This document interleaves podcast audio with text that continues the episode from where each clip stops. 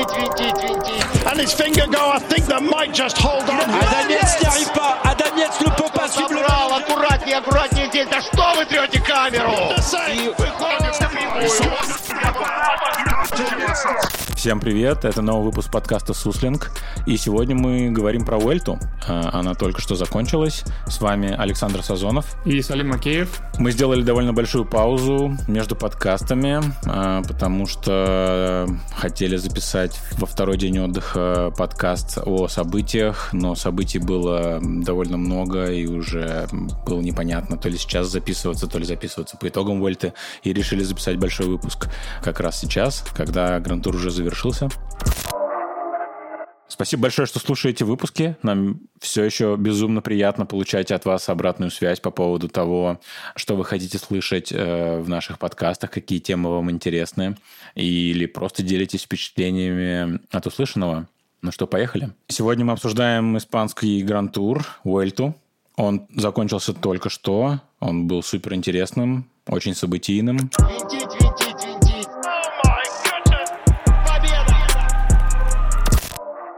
Давай, наверное, коротко опять расскажем о том, где Гран-тур начинался. Он начинался в Голландии, в Утрехте.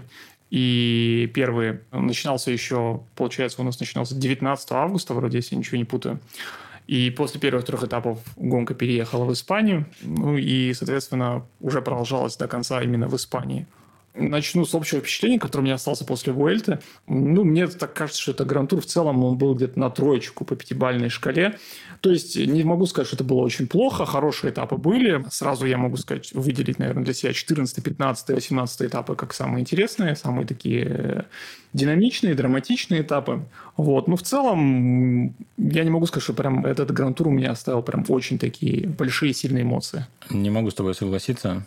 Я всегда стараюсь искать в гонках э, что-то, что эмоционально может меня зацепить. И возвращаясь к старту в Голландии, могу сказать, что первый же этап меня супер сильно порадовал, несмотря на то, что это была командная разделка. Майку лидера наделал супер заслуженный ветеран Роберт Гессинг, и у меня сразу разбилось сердечко, и дальше я смотрел уже в ожидании чуда э, Уэльту. Ты сказал, что тебе запомнились топовые этапы, это 14, 15, 18, это у нас уже третья неделя. Может быть, коротко пробежимся по поводу результатов? Ну да, наверное, скажем, что общий зачет выиграл Ремко Эвенепул, второе место занял Индрик Масс и третье место Хуан Аюса. Матс Петерсон выиграл у нас спринтерский зачет с огромным отрывом. Ричард Карапас выиграл горный зачет тоже с большим отрывом. По итогам всей гонки получился разрыв довольно большой.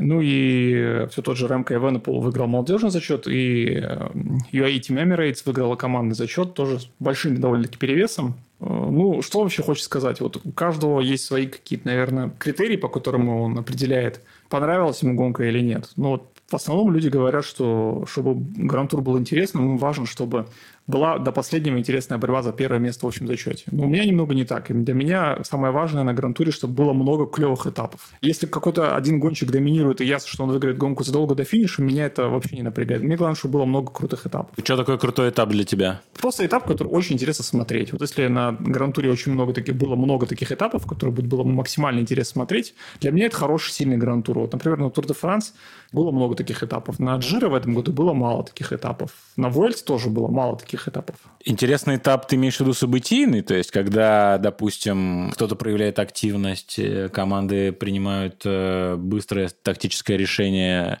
как-то на эту активность, э, как-то эту активность либо погасить, либо наоборот, не знаю, усилить ее. Что такое событийный? Вот расскажи. Тут, наверное, так я скажу. Вот я человек, который очень много лет уже смотрю, у меня бывают какие-то, знаешь, ожидания от каждого конкретного этапа. Вот, например, я понимаю, что сегодня этап, например, горный. И я понимаю, что это тяжелый этап, на котором может там, создавать разрывы. И если такой этап, например, заканчивается тем, что разрывов нет и было мало попыток, ну, для меня это разочарование. Вот. А, например, этап равнинный, скажем, и ты понимаешь, что Ну, по идее, ничего такого интересного происходить не должно до последнего там спринта. Но при этом там получается так, что этап становится супер драматичным, потому что, возможно, эшелоны, возможно, какая-то непредсказуемая погоня, там, и на последних километрах будет непонятно, догонит отрыв или нет. Этап крутой, то есть он превзошел первоначальное ожидание.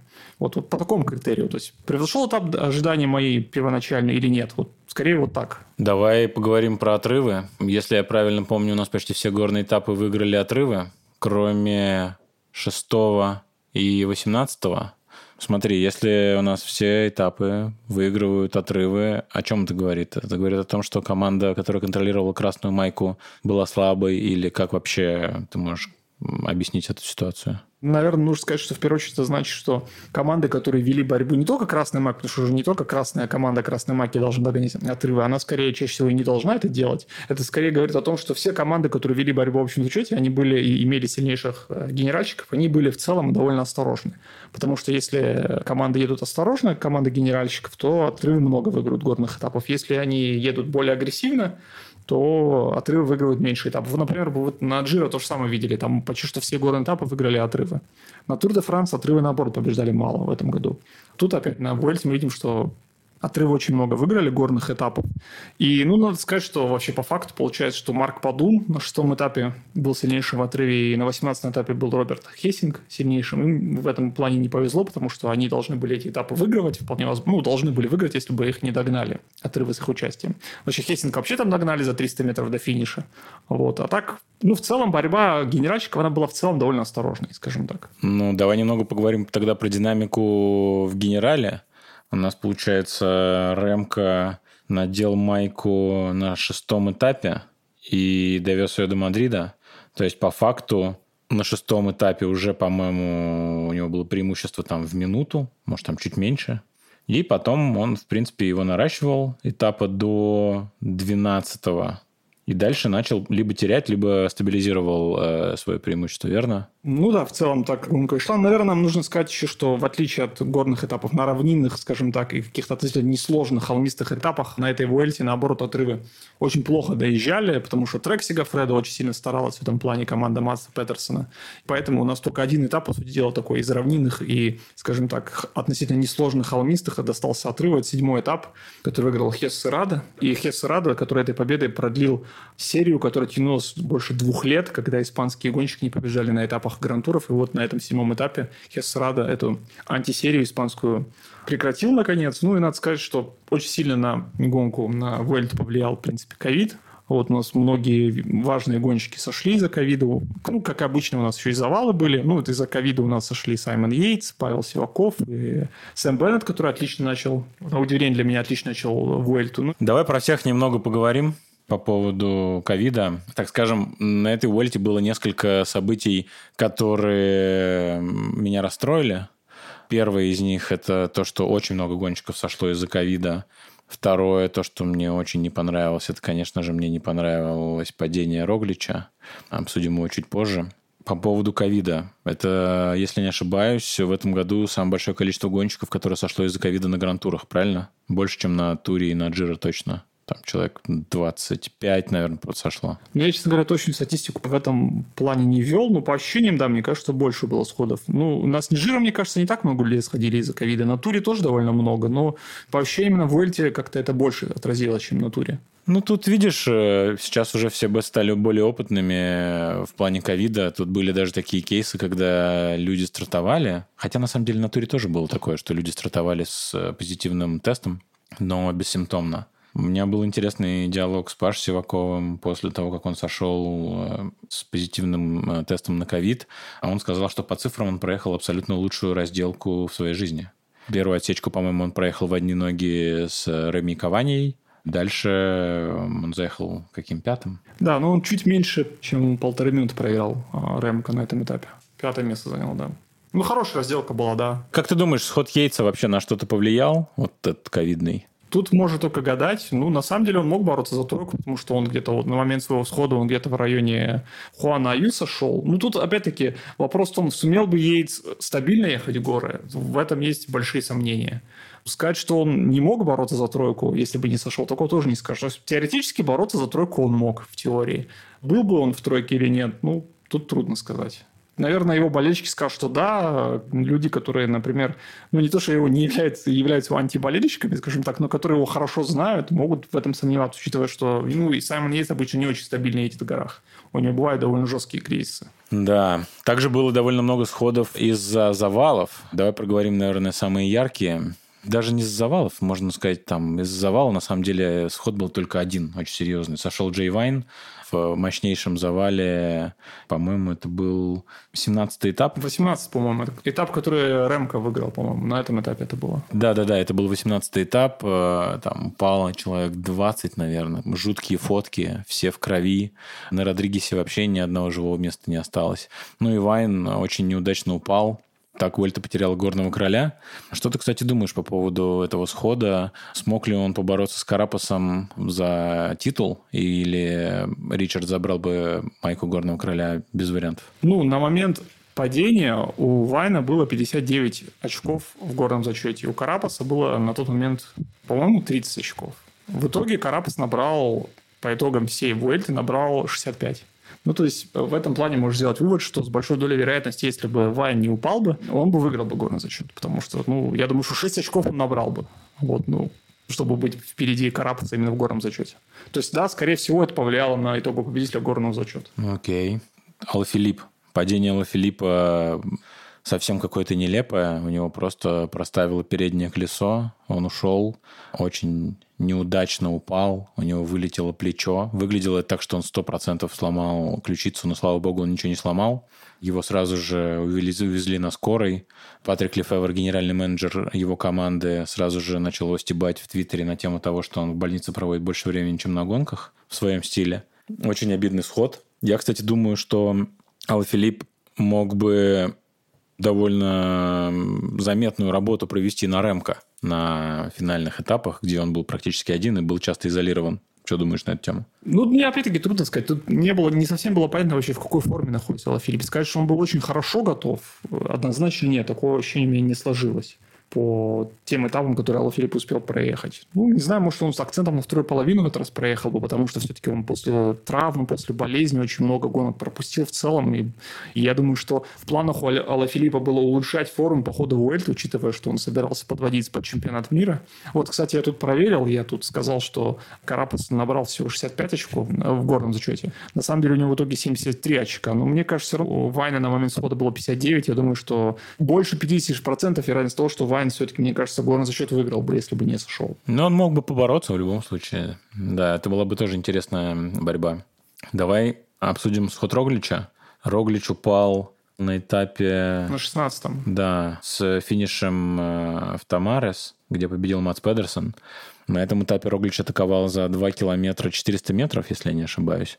Там был такой заметный торчок. Он очень акцентированным панчем начал отъезжать от группы. С ним удержался только Ван Попель. И позже переложился Мац Педерсон и еще два гонщика. Это были Фред Райт и второго я не помню. Ван Попель. Да-да-да, Фред Райт, э, Мац Педерсон и Паскаль Акерман. Также из завала сошел Примаш Роглич, основной конкурент э, Ремко Венепула в борьбе за общий зачет. Его падение сопровождалось э, довольно заметным скандалом. Мы обязательно проговорим его чуть позже. Винтить, винтить, винтить. Ну что, давай обсудим Ремко. Какие у тебя были от него ожидания? Как он проехал гонку? Ну, я скажу сразу, что несмотря на то, что я ставил на его победу изначально до гонки, и он выиграл, меня удивил Рэмко на этой гонке. Мне кажется, что эта гонка для него он, во-первых, ее проехал не идеально. У него был тяжелый момент в конце второй недели, когда он начал терять время. У него был завал. Ну, как завал, он сам упал на спуске. После этого, по-моему, на следующий день он вот как раз был, по-моему, 14 этап э, Сьерра для Пандера, где он потерял... Где, наверное, был самый неудачный этап, где он потерял время. Потом на 15 этапе на Сьерра Неваде он тоже потерял время. Но там чуть меньше. Ну, и, в принципе, он там на этом этапе, он этап этот э, проехал лучше. Трудно сказать, повлияло ли падение на то, что он в эти дни терял время. Может, повлияло, может, нет. Там у каждого может быть свой свое мнение по этому поводу. Я считал, что если Ремко победит изначально, я считал, что он будет доминировать вот просто полностью всю гонку. А он доминировал, вот первую половину гонку он полностью доминировал, это было видно, что он был сильнейшим корняком и разделку уверенно выиграл. И вот когда вот начал, начались эти проблемы на 14-15 этапе, для меня казалось, что вот если судить по предыдущим гонкам, чаще всего Ремко, вот когда это начиналось такое у него на других многодневках недельных, он начинал полностью сыпаться. А тут как-то он вот этот момент он перетерпел вот эти дни после падений, относительно немного проиграл, и на третьей неделе снова он смотрелся, ну, может быть, не так доминирующий сильно, как в начале, но уверенно, с Матсом он уверенно справился. Слушай, у меня вообще отдельная история. Я тоже ставил на победу Ремка в подкасте, говорил, что он выиграет Вельту, но для меня это был такой leap of faith, скорее прыжок веры, потому что я очень люблю красивые истории, и мне, в принципе, казалось, что Ремка начал работать именно над длинным куском, над стабильностью, и я очень надеялся на то, что у тренерского штаба и у самого Ремка все получится. Плюс меня очень удивило мнение Паши Сивакова, когда мы записывали подкаст, он сказал, что если Ремко удержит эту форму, он точно выиграет Вуэльту. Я еще про себя подумал, да ну come on, точно же поедет назад. Ну, то есть я на тот момент был на 100% уверен, что Ремко посыпется. И как ты правильно сказал, возможно, ну, помимо того, что, конечно же, это физическая форма невероятная, это сборы в отеле с э, имитацией высоты и разреженного воздуха, и вообще, в принципе, такая большая основательная работа команды, но есть ощущение, что он морально эту гонку как-то по-другому проехал. Ты правильно подметил?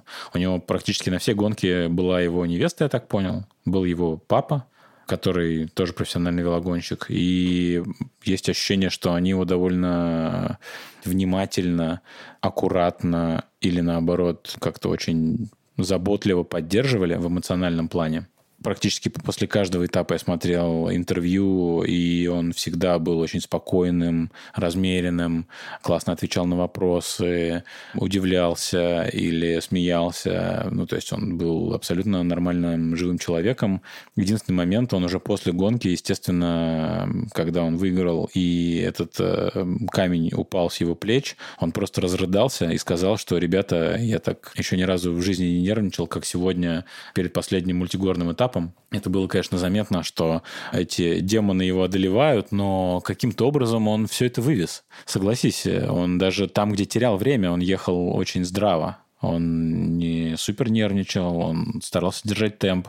Поэтому, ну, что сказать. Честно, он меня тоже очень сильно удивил. Я очень переживал. У меня был смешной момент. Есть такой мем, где жена смеется над мужем, что типа он пишет перед э, важными футбольными матчами Криштиану Рональдо, чтобы он там хорошо играл и забивал голы и желает ему удачи. Я сделал абсолютно ровно так же перед Сьерра Невадой, написал Ремке, что в него никто не верит э, и что ему нужно э, оставаться спокойным и показать классный классный перформанс. Он, естественно, ничего не прочитал, но меня посмешила эта ситуация. Я тоже, мне кажется, что вообще эта победа, именно то, как он ее добыл в итоге, это даже она ценнее, чем если бы он выиграл бы прям в доминирующем стиле там, с огромным перевесом, потому что он показал, что многие люди считали, что если что-то пойдет не так, то он рассыпется как карточный домик вот, начнет сразу сыпаться и много проигрывать. Он доказал, что он силен, в том числе психологически, и может перестраиваться. И в этом плане я считаю, что это более значимо, чем победа прям с огромным перевесом. То есть мы рассуждали о том, что либо Ремко будет первым, либо он будет где-то далеко, скорее всего. А в итоге, да, он первый, но у него были проблемы, он их решил по ходу гонки. И надо сказать, что в целом команда у него, ну, они старались сделать все, что могли. Я не могу сказать, что они плохо выступили, но Ван Вилдер был неплохо готов, Верваки наверное, на своем уровне тоже неплохо. Ну, Маснада в очередной раз провалил гонку, у него просто проваленный сезон, и, а это должен был быть, наверное, основной горный Грегори. Ремко, ну, в целом он в каких-то моментах оставался изолированным, и это было довольно часто, но он не паниковал, все было нормально, то есть он показал сильную психологию Ремко. Кавани проделал огромную работу. Ну, Кавани, да, на своих участках был хорош, и мне кажется, что как бы Ремко показал, что у него сильная психология. Раньше считали, что он, он в этом плане слаб, а оказалось, что это не так. Давай проговорим основные моменты. Эвенепул принес Бельгии первую победу в общем зачете Гран-туров за 44 года, а также стал самым молодым победителем Уэльта с 61 года. Как думаешь, пиво много выпьют? по возвращению в Бельгию. Ремка сам. И Ремка, и фанаты. Мне просто интересно, вот смотри, Йонаса в Копенгагене встречали абсолютно по-королевски. Вот мне просто интересно, как будет встречать Ремка в Бельгии? Ну, мне кажется, что, во-первых, конечно, Бельгия это такая ну, супер велосипедная страна, но я на самом деле не уверен, что прям такие масштабы будут, как у, у Винегора, потому что, мне кажется, Винегора-то в Дании все любят, а Ремко, он такой человек, почему, я не понимаю, почему его так много людей не любят, на самом деле, но даже в Бельгии я читал, там много читаю социальные сети, связанные с велоспортом, я вижу, что и в Бельгии многие люди его не любят. Кого-то, очень многих людей он бесит, даже в родной стране, даже во Фландрии. Я думаю, стоит добавить, что Ремко да, был для Лефевра и для Квикстепа первую в истории команды победу на Гранд-туре. Это же тоже абсолютно уникальная ситуация. Их всегда рассматривали как команду однодневщиков или спринтеров. Да, ну команда вообще формально с 2003 года существует. Практически уже 20 сезонов она существует на самом высоком уровне. И вот первая победа на Гранд-туре. Причем у них несколько сотен побед. Ну, то есть я не знаю, сколько точно. Там, может быть, уже по тысячу на самом деле за все эти годы. Ну, это и впервые победа на Гранд-туре. Что ты думаешь про Роглича? Ожидания от его команды, как он выступит? Ну, вообще, я как-то вот перед гонкой, когда мы записывали подкаст, я был как-то не уверен. Я не понимал, насколько он серьезно пострадал все-таки на Тур де Франс и какой он в форме будет. И мне кажется, в этом плане я тоже на удивление. В тот редкий случай, когда я был в чем-то прав, мне кажется, потому что на самом деле Роглич, ну, не был он в идеальном состоянии. Это было, мне кажется, заметно. Какие-то этапы он проехал хорошо, в том числе вот все тот же 14 этап, наверное, лучший этап на Сера для Пандера. Вот, когда он э, Эвенапол довольно много привез, я, честно говоря, не помню точно уже сколько, секунд 50, наверное, или 40, где-то так. Да-да, там в районе 50 секунд было. Да, ну то есть это был не стопроцентный Роглич, это был Роглич, но все равно самый опасный соперник для Эвенапула. На тот момент, когда Роглич сошел, он проигрывал Эвенапулу минуту 26 секунд, и можно сказать, что динамика была в пользу э, Роглича на тот момент, ну то есть он отыгрывал время, это правда. Ну, кажется, опять-таки, для, сам для себя может решить, мог бы Роглич выиграть, если бы он не упал бы и не сошел бы. Мне кажется, учитывая, как прошли 18-20 этапы, какие они были в целом по сложности, мне кажется, что Рогличу было бы все равно тяжело победить. А у меня, кстати, другое мнение. Я почему-то думаю, что Роглич довольно сильно добавлял, и да, ему было бы сложно, но тот стресс, который на, на э, Ремка оказывала бы Юмба Висма, мог бы привести к какому-то замешательству и более протяженным и более результативным атакам Роглича. Потому что там нужно было отыграть, по-моему, минуту 24 или что-то такое. Минута 24, минута 26, да. Ну, тут еще важный момент, что, например, на Сьерра-Неваде в чем была проблема у Ремка? Ему нужно было сдерживать двух гонщиков. То есть и Роглича, и, Альми, и Масса ему нужно было держать. А когда сошел Роглич, ему стало гораздо проще. У него остался один соперник, который проигрывает относительно немного. Потому что другие гонщики там уже по 5 минут проигрывали. Там и Аюсо, и Лопес там, и так далее. То есть ему было в этом плане, Ремка стало гораздо проще. У него есть один соперник, которого нужно держать. И на самом деле, я не знаю, на 100% я не уверен в этом, но мне кажется, что все равно Ремка, скорее всего, победил бы, учитывая, что 18-20 этапы, они были не запредельной сложности. Но ему было бы, конечно, было бы гораздо сложнее, потому что, опять-таки, одного масса, он сдержал довольно уверенно. Но вот если было бы и Роглич, и Масс, это было бы сделать в разы сложнее. Как тебе сам перформанс Роглы? Давай пробежимся по этапам. Как тебе его выступление, в принципе? Ну, я хочу отметить, что вот в этот раз он выиграл один этап, панчерский финиш. И на самом деле это круто, потому что а, в этом году так сезон для него шел, что вот мы никогда... Мы знаем, что Роглич великолепный панчер вообще по его карьере судить. И он умеет выиграть вот такие финиши, там, километр с градиентом 8%, финиш на километр с градиентом там 7%. А в этом году как-то вообще у него это не получалось. Ни на одной гонке. И вот тут на Vuelta он этот этап выиграл и как бы показал, что нет, я по-прежнему сильный панчер, панчер, я по-прежнему умею такие развязки выигрывать, это было круто. У него были откровенно неудачные горные этапы, у него были удачные этапы. То есть это был, опять-таки, э, Роглич меня в этом плане не удивил. У меня такое было ощущение, что он не будет на 100% своей готовности. Он и не был. У него были хорошие этапы. Разделка, кстати, когда он, где он проиграл 48 секунд ремка, я считаю, что это хороший для него этап был, как ни странно. Потому что все-таки равнинная разделка, и не в своем стопроцентном состоянии, я считаю, что он проехал э, разделку хорошо, как мне кажется. Ну, тут добавить особенно нечего. Могу лишь только сказать, что обратил внимание на пару моментов, э, когда были довольно резкие ускорения в группе, то Роглич иногда подвисал. С одной стороны, можно подумать, что он, возможно, просто понимал, что ну, подъем довольно длинный, он сейчас доберет в своем темпе. Но, если не ошибаюсь, то раньше он всегда старался довольно быстро закрывать такие атаки. Поэтому От Рогла какое-то скомканное впечатление. Мне безумно жаль, что он упал, и мы потеряли открытую интересную борьбу, которую, как мне кажется, он точно показал бы. Посмотрим, как это все закончится. Что ты думаешь по поводу э, его э, скандала, по поводу падения и претензий к Фреду Райту? Ну, вообще странная очень ситуация. Ситуация, я имею в виду, не странная не из-за того, что там случился завал. Это нормально для велоспорта. И там, ну, Роглич, мне кажется, ошибся в этой ситуации. Ну, опять-таки, мы все люди, мы все ошибаемся в каких-то своих жизненных ситуациях. Разумеется, меня, как и многих других, удивило то, что через пару дней вот это заявление Роглича удивило, потому что это, во-первых, на него самого не очень похоже.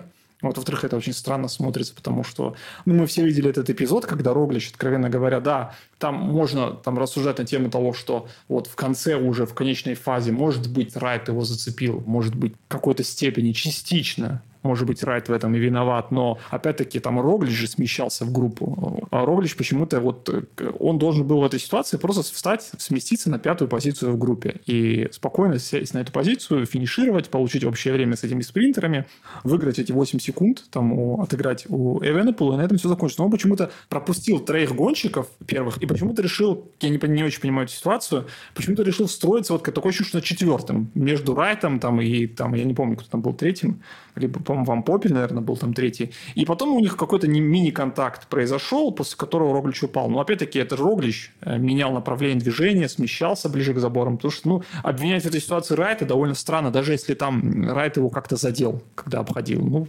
эта ситуация, мне кажется, что однозначно видна Роглича в этом завале. Меня очень расстроило э, то, что директор по коммуникациям команды пропустил это заявление не знаю, неужели они не смогли убедить Роглу в том, что это довольно глупо говорить о таких вещах, когда ты просто на огромной скорости въезжаешь в гонщика и говоришь, что у тебя нет э, глаз на спине. Короче, это просто ментальность не спринтера. Это больше похоже на человека, который отработал смену, бросил, и его должны все объезжать.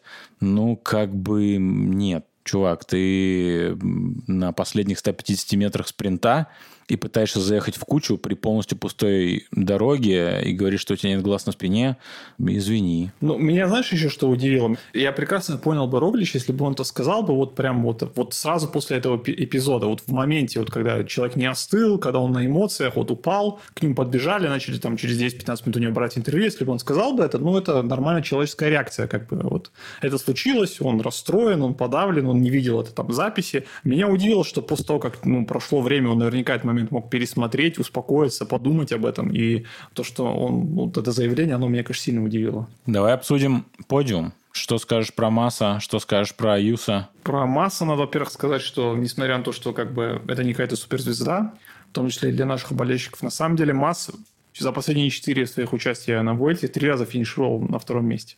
И третий, э, третий финиш на втором месте, и один раз он был пятым.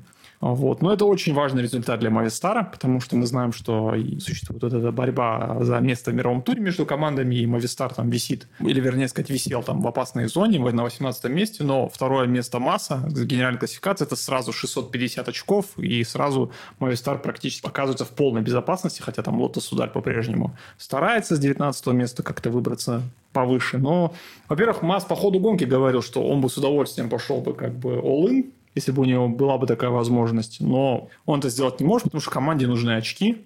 Команда находится в тяжелом положении, и поэтому ему нужно быть более консервативным. Вот, но в целом, что можно сказать? Масс очень неудачно выступил на туре. У него было очень много падений по ходу сезона на спусках. И психологическая какая-то неуверенность в этом плане уже, наверное, была. Но после этого он все-таки доказал, что это, это гонщик, который может быть я как-то до старта в Вуэльте, я помню, мне кажется, говорил, что Масс хороший уровень пока что на Вуэльте будет шестерки, но получается, что он еще лучше выступил, занял в итоге второе место. Я-то, по-моему, говорил, до старта предсказывал тройку. А Эвенопол, Роглич, Карапас, ну, говорил, что Масс будет в шестерке, но вот он даже на втором месте получилось. Вот. Ну, то есть, он свою задачу, как бы, команда, получается, на Вуэльте Мавистара, она выполнена. Масс выступил очень хорошо в целом. Ну, какие-то отдельные у него неудачи были, потому что, мне кажется, все-таки в разделке он чуть больше проиграл, чем должен был.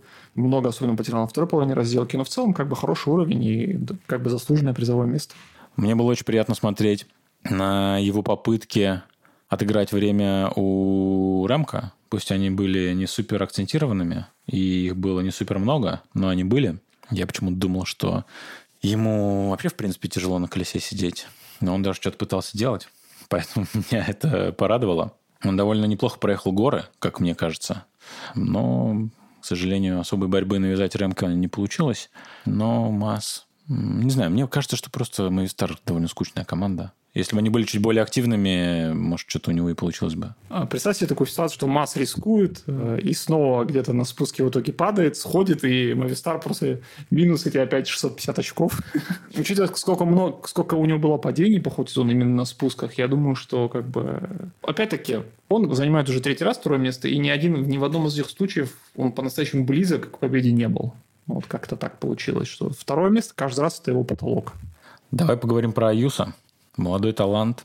Внимание твое привлек он уже, он уже очень давно. Как тебе его вольта? Конечно, опять-таки он превзошел ожидания, потому что я его изначально, когда анализировал фаворитов, я его где-то называл где-то в середине второго десятка претендентов, потому что, ну, все-таки парень супер молодой, ему и 20 лет, 20 лет исполнится, еще не исполнился, исполнился вот непосредственно после Буэльты, то есть он сейчас на год моложе, чем был Погачер даже в 2019 году, когда Погачер приехал на Вуэльту и занял третье место тоже.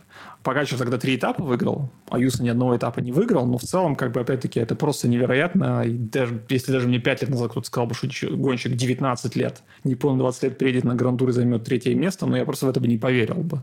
Еще надо отметить, что этот как раз-таки Аюс тот гонщик, который ехал в Вуэльту с ковидом, у него уже был положительный тест, но UAE сумела, как в случае с Рафалом Майкой на Тур де Франс, они сумели доказать, что Аюса не заразен для других гонщиков, он не сошел и занял в итоге третье место. Ну, конечно, там, если не упал бы Роглич, то Аюса вряд ли был бы в тройке. Но это стандартно, на грантурах всегда так бывает, что кто-то из фаворитов падает. Ну, не всегда, но очень часто бывает, что кто-то из фаворитов падает, сходит, кто из основных претендентов, и кто-то за счет этого занимает место повыше. Ну, конечно, Аюса – это супер талант, и на него будет очень интересно посмотреть в ближайшие годы и сра- продолжать его сравнивать с Погачером, тем более они партнеры по команде. Кстати, интересный прикол, который, мне кажется, нужно сказать еще, что Патрик Эвенапул, ну, вот отец Ремко, он один и проехал Гран-тур в Карелии, это была Вуэльта в 93 году, и занял предпоследнее место в общем зачете. Это прикольно. Винтить, винтить, винтить. Давай коротко пробежимся по Лопесу, Альмейде, Айронсману. Давай обсудим остальных э, сильных генеральщиков. Да, ну, отметим еще, что это Самая молодая вообще, в принципе, тройка на гарантурах с 1931 года. Хуан Аюса у нас, получается, еще а вообще, в принципе, второй гонщик в истории велоспорта, который до своего 20-летия попал на призовое место на грантуре. И первым гонщиком таким был а, француз Анри Карне на Тур де Франс 1904 года. Когда он финишировал, на самом деле, пятым, но четырех гонщиков, которые были выше него, дисквалифицировали, и Карне перешел на первое место.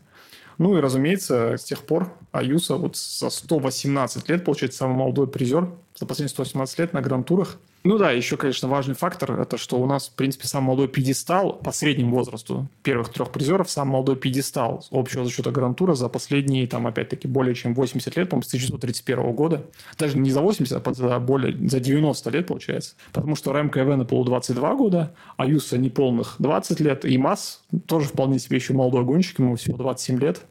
И вот в сумме получается, что это самый молодой пьедестал Гран-тура за 90 лет. Ну, велоспорт вообще молодеет.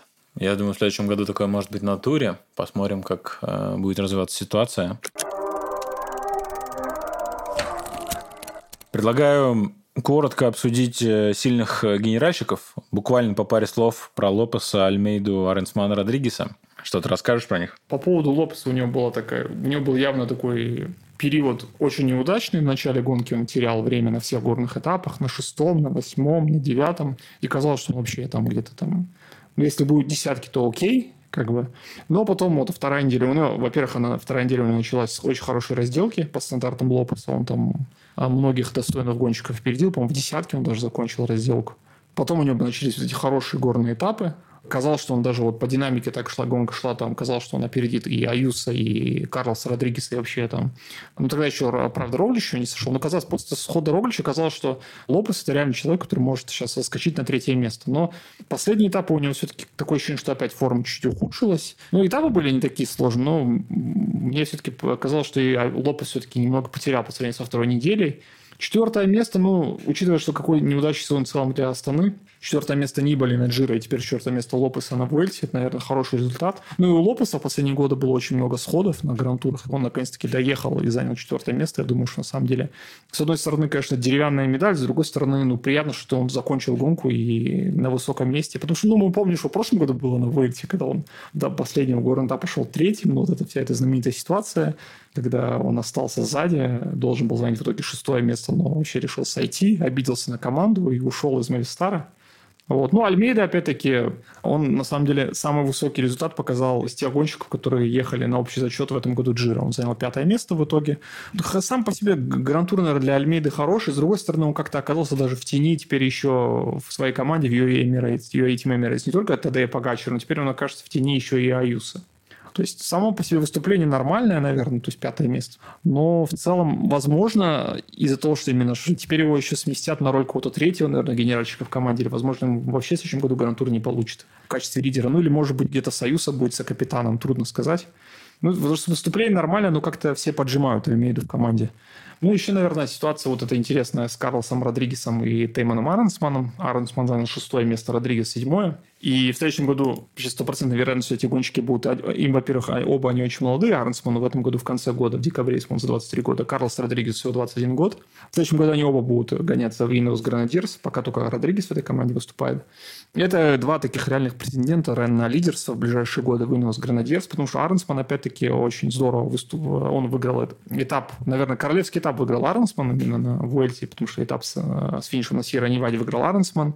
И на самом деле, что хочется сказать по поводу этого гонщика, у него очень сильная разделка, и он может ехать в горах. И такие гонщики очень часто в дальнейшем развиваются до победителей. Мы помним, что так, такой же был Дюмулен примерно в свое время. Такой же был Роглич, который постепенно потом собирал свою разделку и горы в единое целое и стал топовым генеральщиком. Вот, поэтому это человек с большой перспективой. Родригес, который, казалось, опять-таки, это дебютант Грантуров, и он стал лучшим генеральщиком Минус на Vuelте. Казалось, что он может бороться за тройку, но очень жесткое вот это падение, на, опять-таки, все том же 18 этапе. В итоге пришлось ему в режим, скажем так, глухой обороны уходить в конце, и он потерял пару позиций, стал в итоге шестым, э, вернее, даже не шестым, а седьмым, потому что он Арнсмана пропустил. Но, опять-таки, это заявка на будущее хорошее, и Родригес, и Аюса показывают, что будущее испанского велоспорта есть, и оно довольно светлое. Про Родригесу хочется добавить, что меня очень сильно удивило его ментальное состояние, и то, что он продолжил гонку и даже не слил вечность полностью перемотанный и разбитый. Это, конечно, вызывало уважение, причем не всегда было понятно, что конкретно он хочет добиться, но как будто бы это была инвестиция в его характер и в то, чтобы показать всем, что он может и как он может ехать. Это, конечно, ну, он вообще для меня, там, не знаю, герой последних двух этапов, когда на этапе с двойной горой после пиарналей проиграл всего... А, ну, во-первых, приехал с группой, по-моему, а на следующем этапе проиграл там буквально минуту. Абсолютно невероятный какой-то перформанс, чисто учитывая характер травм. А так, не знаю, мне будет очень интересно следить вообще за тем, как он растет, как развивается вообще вся нынешняя молодежь. Плюс они ко всему все будут добавлять еще. Это отдельный момент. Непонятно, насколько именно они будут добавлять. Кстати, Родригес, э, я смотрел, выигрывал все разделки, в которых они соперничали Союза. То есть у Родригеса намного сильнее разделка. Ну, не намного, но как бы посильнее чуть-чуть. Ну, так получается, что пока он не проиграл еще ни одной.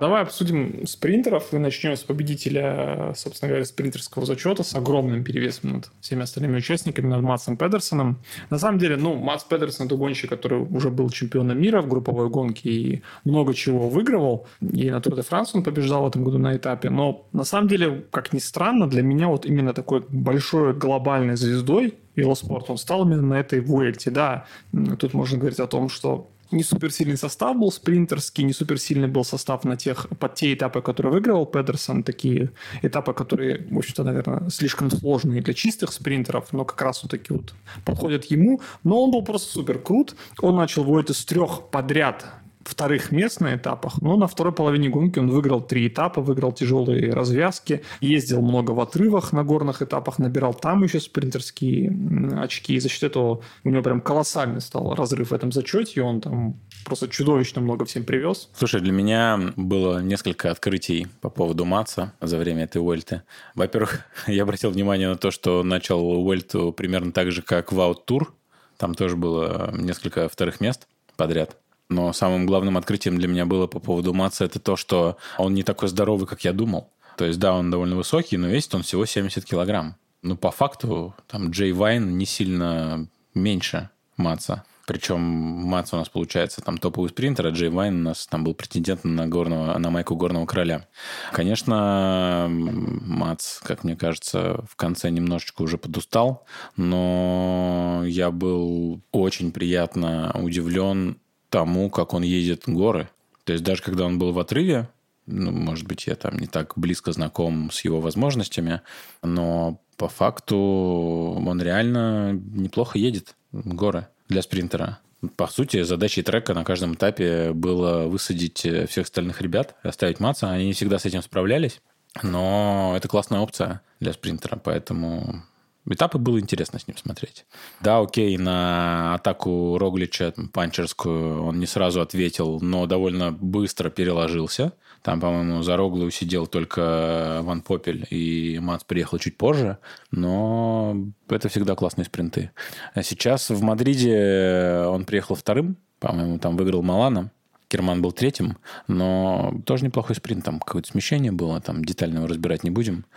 Класс. Что думаешь по поводу его команды? По поводу команды Маца? У него на развозе что-то что было вообще? Да, я добавлю по поводу его команды и немного еще по поводу Маца. Ну, во-первых, я хочу очень сильно похвалить, наверное, за эту гонку Трек Сигафреда, потому что они э, прям сделали все для него. Они на многих непростых этапах догоняли отрывы для него. И, ну, и в развозе Трек Сигафреда, как ни странно, в развозе всегда, в принципе, ну, не всегда, но очень часто бывает хороша. И в том числе на этой гонке. Они достойно его развозили. В начале гонки он занимал второе место, там тоже его хорошо развозили или ему немного не хватало чистой скорости на тот момент. Ну и в борьбе с другими все-таки, более другими соперниками, на, по но все-таки он выиграл более сложные этапы чуть самые простые такие этапы для спринтеров он проигрывал. Вот. Меня что удивило в Петерсоне, его невероятная уверенность. Там показывали вот запись из автобуса трек Сигафреда, когда у Петерсона еще не было победы. Вот это, это была запись перед этапом, когда Петерсон выиграл первый этап вот на этой Вуэльте свой. И он говорил к своей команде, э, гонщикам, своим Грегори, говорил, что, ребят, сделайте все, что вы можете сделать, просто догоните, догоните отрыв и обеспечьте мне как бы хорошую позицию, я выиграю этап. Он, он не говорил, я попробую выиграть, ну, я постараюсь. Он говорил, я выиграю этап, это развязка, а для, я в ней лучший. Там была развязка в гору, где он Какара опередил, Какар занял второе место. Он просто говорил, что я этот этап выиграю. Он опередил Какара, и, ну, я был в тот день прям очень шокирован, насколько он был уверен. Он просто говорил, что я этап выиграю, если вы сделаете все как надо. То есть я на, это, на такой развязке я лучший буду. Просто догоните, просто обеспечьте мне хорошую позицию, я этап выиграю. Меня прям не просто постараюсь выиграть или что-то. Я выиграю, он говорил. Но я никогда такого не видел, что человек говорил, что вы отработаете, я точно выиграю, как бы сто процентов. А он именно так говорил. Ну, красавчик. Так, подожди, сейчас лирическое отступление будет. А Юса на экране пьет шампанское из горла, ему вообще можно по закону?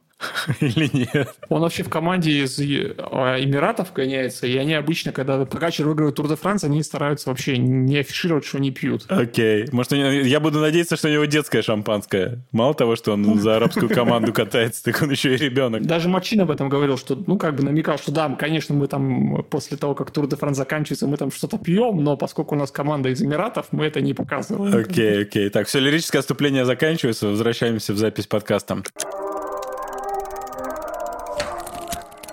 А что думаешь про Беннета? Ну, тут для меня а, случилась неожиданность, потому что Беннет проваливал просто с треском весь сезон. У него ничего не получалось сбора Хансгроя, несмотря на то, что Дэнни Ван Попель в этом году просто однозначно разгоняющий номер один в мире. Но на Вуэльте ситуация изменилась. Беннет в начале гонки выиграл два этапа. И захватил даже лидерство в спринтерском зачете. Правда, потом у него случился положительный тест на ковид, он сошел. Ну, как-то вот так остался какая-то... Он здорово выступил, но вот теперь я не понимаю, что с ним делать, с Беннетом. То есть возвращать его в топ-спринтеры, ну, как-то странно, потому что состав на Вуэрте был, ну, в плане спринтеров не самый сильный. Он, да, он обыгрывал Педерсона, когда они с ним, ну, как бы боролись за победу. Ну, то есть, да, однозначно теперь уже можно говорить, по крайней мере, что переход Бента в Бора Хансгро это, по крайней мере, не полный провал. То есть он выиграл два этапа на Вуэльте, не самым сильным составом, но выиграл. Ну, больше мы получим информацию, уже видим все-таки в следующем году, посмотрим, как он будет смотреться, как будет смотреться Сэм Беннет на фоне топ-спринтеров. Но в этом году на Вуэльте, по крайней мере, он старания Дэнни Ван Попеля не гробил. Зато какой у него был развоз. Ван Попель ну, абсолютно гениальный развозящий сейчас, правильно? Ну да, он, он, мне кажется, у него сейчас преимущество в развозе над другими развозящими больше, чем, например, там в лучшие годы было у Меркова или в, там в лучшие годы было у Ричеза. То есть он просто на голову выше всех остальных в этом плане. Да, это всегда приятно смотреть, как они из ниоткуда появляются и могут делать, что хотят. Когда он боролся с Гроувсом за этап, я считаю, что это была, наверное, самая красивая тактическая позиционная борьба от принтера, которую я видел в этом сезоне. То есть Ван Попель, буду называть вещи своими именами, из такой жопы приехал на второе место. Просто невероятно. Я очень много раз пересматривал этот вертолетный план. Это очень круто. То есть, если он развозит так же, как он сам чувствует ситуацию, я думаю, что в следующем сезоне у его подопечных все должно быть очень хорошо. Сейчас нет гонщиков ни в одной специализации, которые доминируют так в том, что они делают, как Ван Попель в спринтерском развозе. То есть просто нет у него соперников в этом аспекте.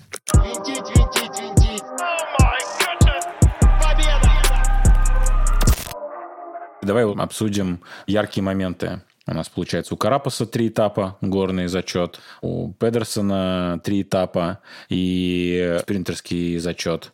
Кто тебе понравился в отрывах больше всего? Ну, вообще, прикол еще в том, что из последних 10 этапов, из последних 10 6 выиграли Педерсон, в 6 этапов, то есть 60% выиграл либо Педерсон, либо Карапас. Да. Слушай, на самом деле, я что-то такое не припомню даже, чтобы за, за 10 этапов 60% выигрывали два гонщика. Может, конечно, во времена Сагана такой бы. Да не, навряд ли вообще. Ну, вообще, надо сказать, что для Карапаса гонка начиналась провально, потому что он приехал за общим, бороться за общий зачет, у него ничего не пошло на первой половине гонки. Но, опять-таки, он выиграл три этапа горных из в отрывах, и я не помню, когда последний раз такое было. Скорее всего, возможно, же никогда не было в истории велоспорта, чтобы гонщик три горных этапа выиграл из отрывов. Были случаи, когда два этапа выигрывали из отрывов в горах, и это была не такая большая редкость. А вот три я такого не помню. И это большой успех для Карапаса, потому что, ну, призовые места на грантурах у него уже там довольно большом количестве, в том числе и на Вольте он был призером. Вот. А вот победных гран... и побед... именно побед на этапах грантуров у него мало. Было всего три было до Вольта. А теперь их уже шесть в сумме, потому что он выиграл три, выиграл горный зачет. Но вообще, я бы сказал, что для меня, ну, Джей Вайн из отрыва выиграл всего один этап, но вот я хотел его добавить вот к Арнсману в том плане, что это очень опасный гонщик, который может быть э, по своим... У него феноменальные ваты в горах. И это гонщик, который может быть потенциально очень сильным генеральщиком, как и Арнсман. Потому что у него там, у Вайна потенциал в горах, у него колоссальный. Вот, то есть это человек, которому нужно следить, потому что это человек с, ну, не то что с неограниченным потенциалом, но очень высоким потенциалом. Ну, еще, наверное, добавим, что отличный в плане отрывов Вольта про Марк Солер, он выиграл всего один этап, но был еще на нескольких этапах близок. Менкис и Уран выиграли по этапу, наверное, чуть менее ярко себя проявили. Ну, и Хессурада, мы уже говорили, выиграл один этап из отрыва. Вот. Ну, наверное, давай перейдем к еще одному герою, который опять этап не выиграл, но опять оставил очень яркое впечатление, как и на Тур де Франс, это Фред Райт в целом. Ну, мы обсуждали Райта, но только, только в контексте вот этого скандала. А ну, что сказать там по поводу скандала? Я на стороне Фреда. Тут все просто. Меня даже немного удивляло то, что кто-то пытался отстаивать права Роглича, потому что Просто можно представить себя на месте Фреда, что ты сидишь спокойно на колесе, в тебя прилетает тело, а потом обвиняет тебя, но это довольно странно. Обычный гоночный инцидент. Просто человек забыл, что там еще есть гонщик на колесе. Ну, это именно так выглядело. Что сказать по поводу Фреда? Фред э, суперсильный, проактивный. Я на него немножко зол со времен Тур де Франса, что он не очень умно себя повел там на одном из этапов, который мог выиграть. Продолжаю следить за ним, продолжаю болеть. Слушай, да все у него хорошо. Когда он на ноге, а сейчас он на ноге, есть ощущение, что он может и должен побеждать. И я очень надеюсь, что в следующем сезоне он эту серию побед начнет. Ну да, ну надо вообще отметить, что несмотря на то, что Райта трудно назвать спринтером, чистым особенно спринтером, он, несмотря на это, занял еще второе место в спринтерском зачете. И на пяти этапах он был не ниже четвертого места на этой Вуэльте. Ну, то есть, опять у него он и на туре был близок к победе, не выиграл ни один этап и на Вуэльте. Но то, что это молодой парень подряд так на таком уровне шарашит два гран-тура подряд, то есть туры Вуэльте, но это говорит о нем как об очень сильном гонщике. Да. Салим, мы много уделили внимания ярким моментам. Давай проговорим про провалы гонщиков. Кого ты считаешь главными провалами Вольты? Ну, наверное, главным провалом я считаю спринтера Тима Мерлира из Alpecin de Koenig. Несмотря на то, что команда, эта бельгийская команда продолжила свою серию э, грантуров на которых они... Пока у, у de Koenig нет ни одного грантура в истории команды, которую она заканчивала без побед на этапах. Но в этот раз постарался Джей Вайн. А вот Тиммерлир, который в этом составе, спринтерском составе должен был побеждать, ну, хотя бы один этап выиграть. У него, к сожалению, в этом Вуэльте ничего не получилось. И это, я думаю, что главный провал. С чем это связано, как ты думаешь? Ну, у него были какие-то проблемы с развозом, у него были проблемы со скоростью на тех этапах. Ну, по-моему, один раз он занял третье место, если я ничего не путаю. Да-да, на третьем этапе. Ну, то есть у него были проблемы со всем. И со скоростью у него были проблемы, и с развозом у него были проблемы. Ну, то есть, ну, единственное, можно отметить, что этот грантур он закончил, в отличие от предыдущих, в которых он выступал. Но на тех этапах, грантурах он выигрывал этап в начале и не ехал потом, а тяжело ему было в горах. Тут все-таки Вуэльта наслается тем, что тут мало мультигорных этапов и проще попадать в лимиты. Времени в лимиты он попадал, но абсолютно бесславное выступление для него. Ну, и, наверное, второй гонщик, на мой взгляд, которого можно назвать провалившимся, это, наверное, Джай Хинли. Потому что если Карапас ну, реабилитировал за то, что у него генералка не пошла, выиграл три этапа и горный зачет. Все-таки Хиндли победили в Джира, у него было много времени подготовиться к Вуэльте, и он занял только десятое место. Он в конце неплохо проехал пару последних горных этапов, но в целом десятое место после победы на Джиро – это неудачно. У меня было стойкое впечатление, что он не довосстановился. Еще до Уэльты он ехал гонку, супер невзрачно, если честно, я даже не помню уже, что это было. На Бургасе, он, по-моему, где-то шестой, где-то шестой он был, там, что-то типа шестой, седьмой. Да-да-да, да, да, наверное, это был Бургас уже тогда было впечатление, что если он сейчас в такой форме, то Куэльте, ну, может быть, он оживет там к концу, но он как бы ожил, но он настолько в незрачной форме был, что у меня было уже ощущение, что ничего хорошего из этого не получится. Лично я его не считаю провалом, я просто сразу думал о том, что у него ничего не получится. Поэтому не могу сказать, что...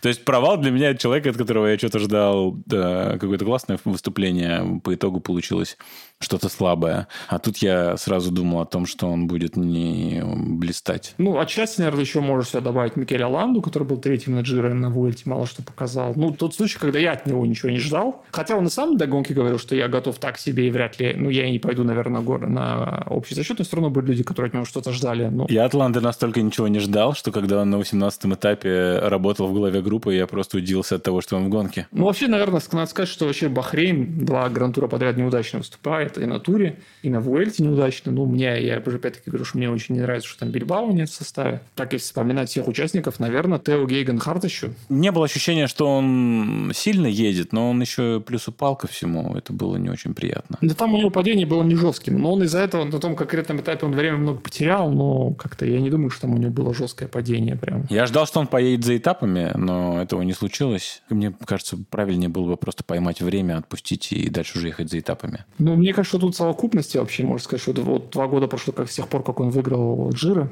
Ну и в целом этот период, это провал последние два года. Давай обсудим два очень важных вопроса. Первый – это была историческая Вуэльта не только благодаря там самому молодому подиуму или победе Ремко, плюс э, это был последний гран-тур Вальверде и последний гран-тур Нибали. Что тут сказать, непонятно. А, это две абсолютные легенды. Сегодня по Мадриду Вальверде довольно долго такой, знаешь, на, на правах практически патрона ехал впереди пилотона и прощался с Мадридом. Он довольно долго махал руками, не держался за руль. Это было очень красиво, очень трогательно. Нибали, кстати, на паре этапов был супер силен, как мне показалось. То есть было приятно на нее посмотреть. Это были какие-то небольшие куски, но было классно. Ты про Нибали? Да-да-да. да-да-да. Из них двоих, наверное, конечно, нужно было больше ждать от Вальверде, потому что все-таки, да, Нибали все время тоже выигрывал общий зачет в Вуэльте, и он еще, кстати, занимал второе место после Хорнера, но ну, все-таки это Испания. Вальверде – это легенда испанская, и Нибали четвертое место на Джиро занял в этом году. Хотя там уровень, мне кажется, был очень, не очень высокий. Ну ладно, не будем к этому возвращаться. Ну и объективно говоря, сложилось впечатление, что Вальверде все-таки уходит вовремя. Ему 42 года, и я считаю, что это Вуэльта, который он проехал. Он занял, занял 13 место в общем зачете. Это, ну, мне кажется, самое неудачное Гуэльда в его карьере. И было видно, что все-таки что возраст уже явно сказывается. Хотя у него были в начале года очень хорошие однодневки. Он на Страда Бьянки занял второе место Флеш Валон занял второе место, вот, на своей любимой. Ну, это, ну да, у него были вольцы, с которых он сходил из-за падений, например, в прошлом году, но, объективно говоря, по форме, которую он показал Вальверде, наверное, это его худшая Вуэльта, начиная с 2002 года, когда он дебютировал давай добавлю еще про Нибали, скажу, что мне кажется, он проехал слабо очень гонку. Ну, да, он был в отрыве на 20-м этапе, и там более-менее хоть как-то чем-то запомнился, но в целом неудачная Вуэльта. Но я перед гонкой говорил, что я не особо верю в Вальверде и Нибали. Ну, как-то так в этом плане я тоже угадал. И вот, наверное, так я не угадал в целом, что Кроглич в итоге второе место в общем не занял, и Карапас третье не занял. Но в целом я, наверное, своими прогнозами да, который я давал до я, наверное, в целом доволен. Но за исключением того, что я не назвал Джея Вайна как гонщика, который может удивить. Вот этим я очень недоволен.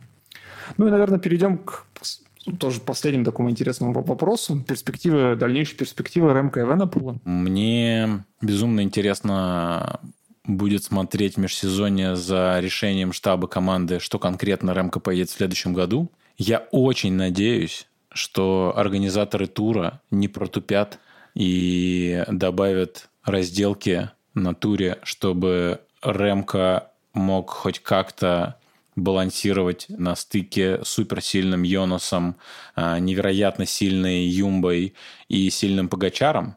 То есть для того, чтобы Ремка было более комфортно ехать тур, ему нужно там чуть больше разделки. И мне очень хотелось бы, чтобы он поехал тур, чтобы у нас была интересная борьба. Отдельный момент, на который хотелось бы обратить внимание, это то, что Ремко уже после Уэльты, после одного из этапов, заявил, что они всерьез будут со штабом команды думать о том, в каком направлении должна развиваться его карьера, потому что даже в этом году они не делали стопроцентную ставку на грантуры, на стабильность и на длинные куски. Они все-таки делали еще ставку и на однодневки с точки зрения подготовки. Но Хочется посмотреть на Ремка, который целенаправленно готовится к трем неделям. Я думаю, что это может быть очень интересно. Перспективы, честно могу сказать, не знаю.